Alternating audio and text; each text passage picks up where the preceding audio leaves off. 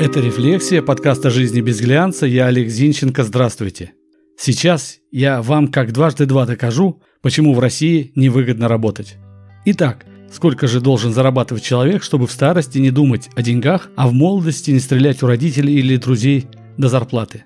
Точнее так, сколько должен зарабатывать взрослый гражданин России, чтобы содержать себя и еще двоих человек, а в старости не считать копейки перед походом в магазин? Если я вдруг доживу до пенсии, то согласно пенсионному калькулятору нашего великого пенсионного фонда, при трудовом стаже 45 лет я буду получать счастливую пенсию 25 тысяч рублей по 556 рублей за каждый год напряженной работы. Весьма впечатляющая цифра. А вот если бы я эти 45 лет вообще нигде не работал, хреном груши бы околачивал и страдал от безделия, то все равно получал бы пенсию. На сегодняшний день она равнялась бы 10 тысячам рублям. Но мало того, Учитывая размер пенсии, у меня были бы льготы по коммунальным платежам, меня опекали бы органы соцзащиты и прочая фигня. Таким образом, доказательство первое. В России невыгодно работать, потому что за 45-летний труд ты получаешь мизерную пенсию, лишающую тебя льгот. Так как, будучи бездельником, ты все равно будешь получать пенсию, да еще и льготы в придачу. Далее, доказательство второе. Как вы уже поняли, на пенсию не прожить.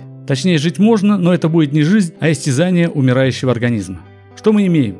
В 65 – пенсия. До 75 – ожидаемая продолжительность жизни. Это я для мужчин считаю. Чтобы пенсия была более-менее туда-сюда, необходимо иметь на руках 50 тысяч ежемесячно. Пенсия 25 тысяч. Плюс желательно заработать прибавку к пенсии в 25 тысяч рублей. Чтобы заработать эти дополнительные 25 тысяч рублей, которое можно будет тратить в последующие 10 пенсионных лет, нужно создать кубышку в 3 миллиона рублей. Допустим, работать вы будете 30 лет. Для того, чтобы скопить за эти годы 3 миллиона рублей, надо ежемесячно откладывать 8333 рубля 34 копейки.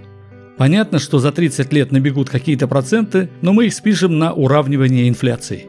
Итак, через 30 лет на нашем банковском счету будет 3 миллиона 2 рубля 40 копеек.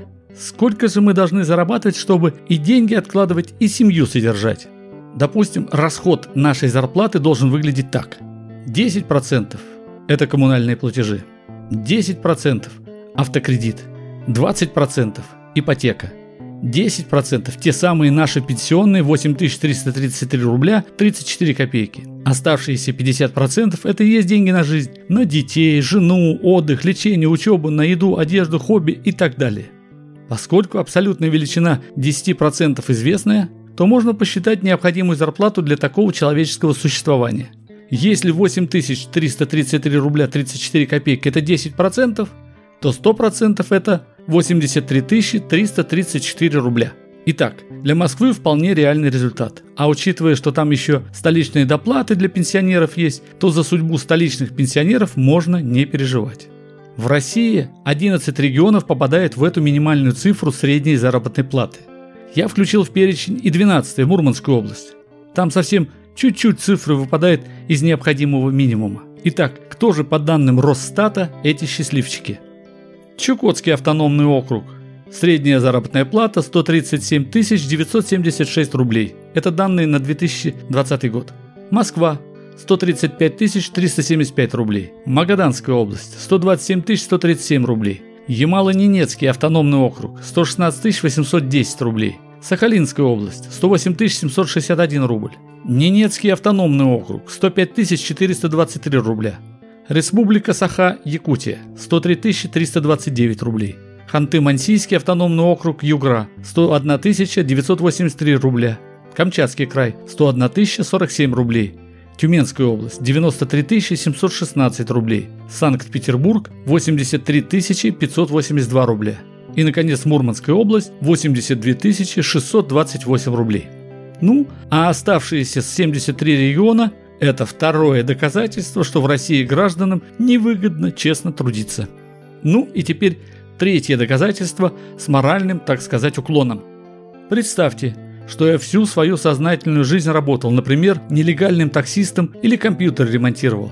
Налогов не платил, зарабатывал в пределах вышеназванных цифр, к старости скопил какую-то сумму. Итак, что я получаю от государства за то, что скрывал доходы и как бы ничего не делал? школу для детей раз и худо-бедно медобслуживание два. Причем случись что-то серьезное и высокотехнологичную помощь предоставят. А еще после 65 лет получу те самые 10 тысяч пенсий за то, что ударно не трудился и жопу на британский флаг ради экономики страны не рвал. Вот вам и третье доказательство, что в России честно работать не просто невыгодно, но и унизительно. Так и живем. Это была «Рефлексия», подкаст о жизни без глянца. Я Олег Зинченко. Заходите в сообщество «Рефлексия» ВКонтакте, ставьте лайк, подписывайтесь. До встречи. thank you